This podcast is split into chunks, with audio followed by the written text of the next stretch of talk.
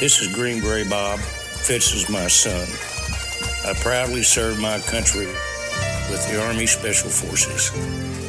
We live in a land of the free because of our brave men and women, past and present. This is our troop salute.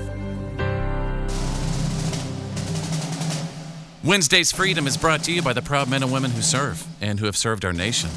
And we've honored troops here who are fresh faced recruits heading off to boot camp for the first time. We've also honored veterans of just about every American war in the 20th century and service members who served the nation during all parts of the last century.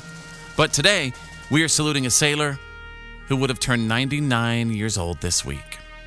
So today, we are honoring someone who served in a different time, seemingly a world away. Today, we salute Robert Coryell of the United States Navy. Robert is no longer with us, but the pride that is his grandson, Will Hunter, feels for his grandfather will never die. I can tell you that. Coryell was born in Indiana on October 27, 1920.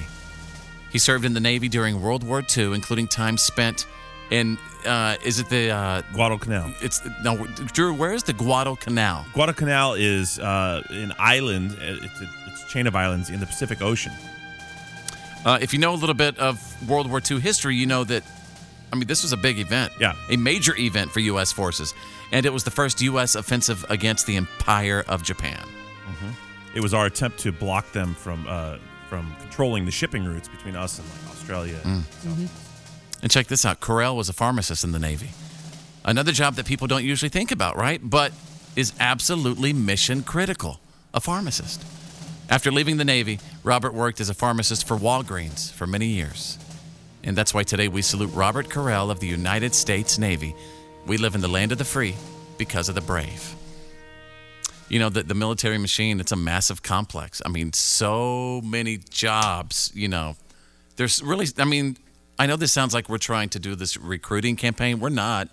Um, But it's super interesting to know. it's so Yeah. interesting to know that there is a job for everyone, Yeah, really. it- yeah. If you're just looking far from the outside in, you think it's just everybody wearing camouflage utilities, holding a rifle, or driving a tank or something. But there is every kind of job you can imagine, from pharmacist to a mm-hmm. frontline soldier. And every yeah. branch needs those. Every branch jobs, needs right? those. Yeah. No, I had a friend who became a Marine, and after he got out, he went and became a lawyer. I mean, Yeah. there's no end. Absolutely. You can't handle the truth. I can't. All right. So there you go. That's the troop salute.